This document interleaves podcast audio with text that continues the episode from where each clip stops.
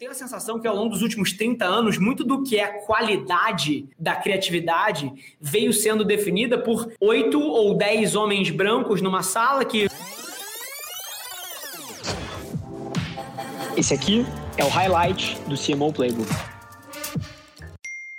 Acho que muito do, das companhias do futuro vão jogar na interseção entre esse time que explora um pouco mais e, e a equipe que roda a máquina atual na eficiência de um pit stop de Fórmula 1, né? Então, Exatamente. Sim. Fazer esse balanço entre os dois aspectos é sempre um desafio, né? Assim, de conseguir 100%. ter as pessoas fazendo o business, que é o business crescer, ao mesmo tempo que você cria novos modelos de inovação, cria novos modelos de negócio dentro desse ecossistema. Você fazer marketing para gaming é muito interessante por conta do aspecto da comunidade, por conta do aspecto da propriedade intelectual. Eu olho para uma empresa de gaming basicamente como com três grandes mandatos, né? Ela precisa contar histórias incríveis, ela precisa aumentar o amor das pessoas por essa história e isso vai dar para ela oportunidade de monetização. Então é, é muito interessante o, o, valor do IP é, e, e, e, o crescimento desse IP através de estratégias de comunidade, o crescimento da afinidade das pessoas com esse IP é um negócio incrível. E aqui eu queria que, se você conseguisse, contasse um pouco da história dos bastidores do lançamento, alguns dos learnings, o que, que deu certo, o que, que deu errado e o que, que você acha que as indústrias como um todo, as outras categorias, em 2021 eventualmente podem aprender com como se faz marketing para game. Eu acho que tem algumas lições incríveis aqui, Felipe. É, eu acho que dá pra gente começar a falar do XD, assim, de onde ele veio. Então, ele veio dessa oportunidade de a gente enxergar que existia a carência de espaços sociais, é, digitais, e isso é bem interessante pensar que isso foi 2019, não 2020, né? Então, 2020 foi um ano para provar que isso se tornou ainda mais urgente do que a gente tinha enxergado lá atrás. Então, que é mais do que só a construção da IP, como você falou, então da história que a gente está contando, mas de criar e propiciar ambientes onde as pessoas consigam gerar as próprias histórias. E foi um pouco daí que foi a construção base do PKXZ. Então, como que é esse mundo? Um mundo virtual, um mundo seguro, com todas as restrições necessárias para isso aconteça, onde a gente contribui para que as pessoas consigam criar suas próprias narrativas ali dentro, né? E aí foi disso que veio o PKXD. Então ele entrou ali como esse modelo. Então o PKXD, para quem não sabe, é um jogo sandbox. Então ele é um jogo é, sem uma história linear, onde você tem uma série de atividades que você consegue fazer, customizar e expressar os seus próprios avatares, sua própria casa, seus próprios ambientes e interagir com outras pessoas fazendo a mesma coisa. E qual foi, eu acho que assim, o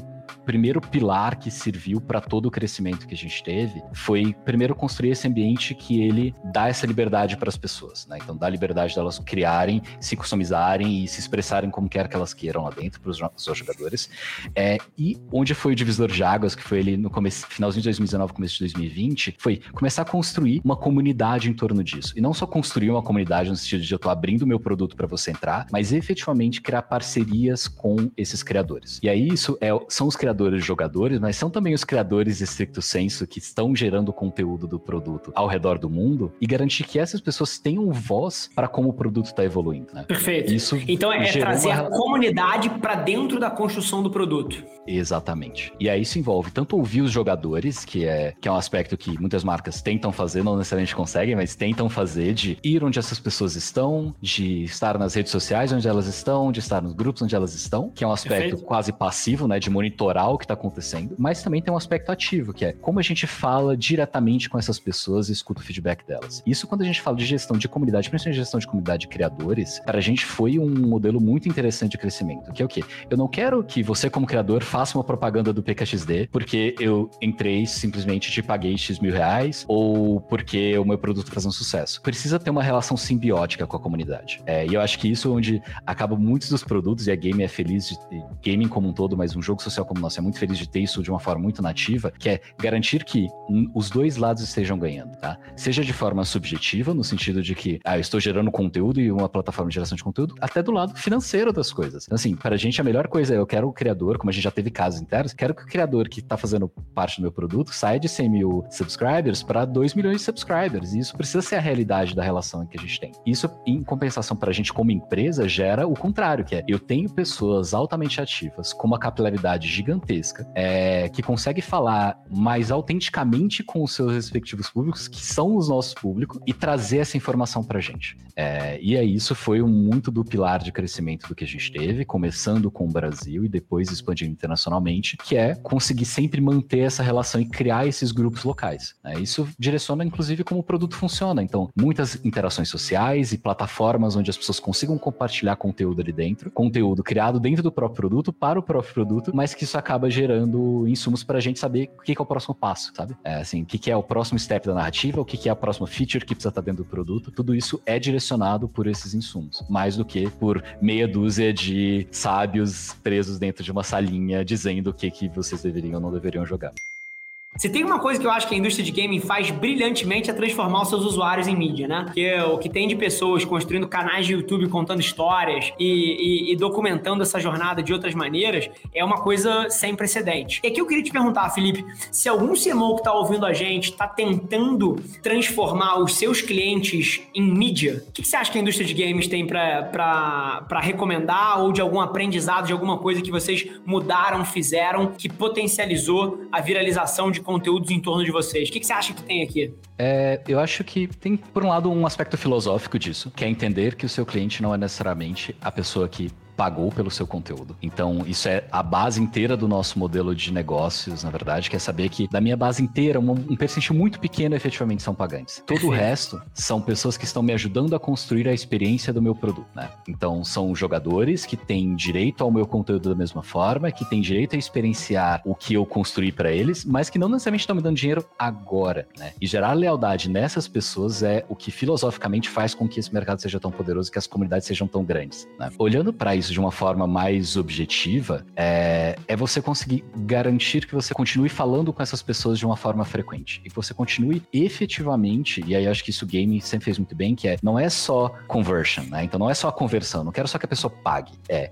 conversion, retention engagement, pelo menos, sabe? Então, a pessoa precisa continuar engajando com a, com a, sua, com a sua marca, com o seu produto, e ele precisa continuar fazendo isso por muito tempo. Você precisa dar oportunidade para que a pessoa faça isso. As pessoas, quando olham pro digital, elas falam assim: puta, aqui eu tenho dado, então eu quero medir tudo, aqui tudo tem que vender, porque eu quero, eu quero a conversão, eu quero o custo de aquisição. Então, tudo aqui dentro eu preciso fazer, eu preciso metrificar, eu quero vendo. E, e aqui a gente tem uma, uma pessoa que tem um dos businesses que é mais digital possível e que está falando justamente o oposto, que nem tudo precisa ser conversão. E é claro que dentro de, um, de uma operação de funil completo, você precisa estar tá otimizando para isso. Mas a, o que o Felipe acabou de falar, e aí, Felipe, me corrige se, se eu estiver falando merda aqui, mas o que eu entendi que você acabou de falar, e eu concordo 100%, é que a estratégia que melhora o seu custo de aquisição e aumenta o LTV é justamente você falar de uma maneira genuína e relevante com a base toda. É, e ao longo do tempo, é, esse teu carinho com pessoas que ainda não são clientes seus vai transformar clientes em mídia, que vão te ajudar a divulgar o teu negócio, vai ajudar a reduzir o seu CAC, vai ajudar a fidelizar uma, uma base gigante que eventualmente pode se tornar cliente seu. E esse pensamento um pouco mais de longo prazo, num business que é 100% digital, é o que eventualmente te traz o melhor ROI, te traz o melhor CAC e te traz o melhor CPA. É justamente a cabeça de olhar um pouquinho mais no longo prazo. Foi isso que você disse? É exatamente isso, tá, Rafa? É sim medir tudo, é, mas é saber que medir não é só o CAC, só a conversão. Isso é parte da experiência inteira que a pessoa tem com o seu produto, Perfeito. tem com o que você está fazendo. E sim, não me entenda mal, gente. A gente é uma empresa de business e quer ganhar dinheiro como qualquer outra empresa. É, é, for profit. Mas, por outro lado, isso não significa que eu preciso ter uma relação antagônica, não preciso ter uma relação exploratória, mesmo com as pessoas que ainda não são meus clientes. Né? Então, assim, sim, eu quero, no final das contas, como você falou, cara, é um funil de conversão, eu quero, é, no final das contas, sair o dinheiro que eu efetivamente 100%. quero ganhar do meu público, mas o jeito mais perto disso não é só otimizar para o último sabe? Não é só eu ganhar o máximo de dinheiro o mais rápido possível. É entender que, tipo, para um produto, e principalmente para produtos digitais, gente, é muito fácil é, você perder fidelidade, né? Então, que é um aspecto que. Eu acho que isso está se transbordando para todos os negócios do mundo, tá? Eu acho que cada vez mais, mais fácil e mais rápido você perder fidelidade. Isso. Por outro lado, que acho que volta até pro que a gente estava conversando no começo, é, Os times de marketing, os times de produto como um todo, estão começando a perceber que, ao mesmo tempo que as pessoas podem não serem mais leais o mais rápido possível, você também tem a oportunidade de receber feedback de uma forma muito mais rápida. A questão Perfeito. é se você consegue trazer o feedback que você recebe em real time ou near real time do seu público para uma ação efetiva para aquele público, ou para os seus clientes ou para os seus jogadores, numa velocidade que seja suficientemente rápido para você não perder essa retenção, não perder essa lealdade. E aí, essa transição é que é o maior desafio, né? Assim, das empresas empresas estão acostumadas a mega ciclos de desenvolvimento, mega ciclos de interação e a contestar pouco o que eles sempre fizeram, né? Assim, ou o que a gente sempre fez, dependendo de onde você estiver, que é você saber que você precisa contestar sim o que está fazendo, né? E contestar isso com embasamento de números, sim, com embasamento de resultado e com um pouquinho também de, de neutralidade, né? Assim, de saber que no final das contas o seu público é quem efetivamente no final das contas te gera dinheiro, não uma sua empresa. Então é complexo. Incrível, Felipe. Bom, gente, super feliz que você ouviu esse trecho do The CMO Playbook. Não esquece de se inscrever, sai episódio novo toda segunda-feira, trazendo um grande nome desse mercado para bater um papo comigo. E, sinceramente, independente de você trabalhar especificamente com marketing ou publicidade, eu tenho certeza que tem capacidade de agregar valor para qualquer executivo. Te espero lá. Um abraço.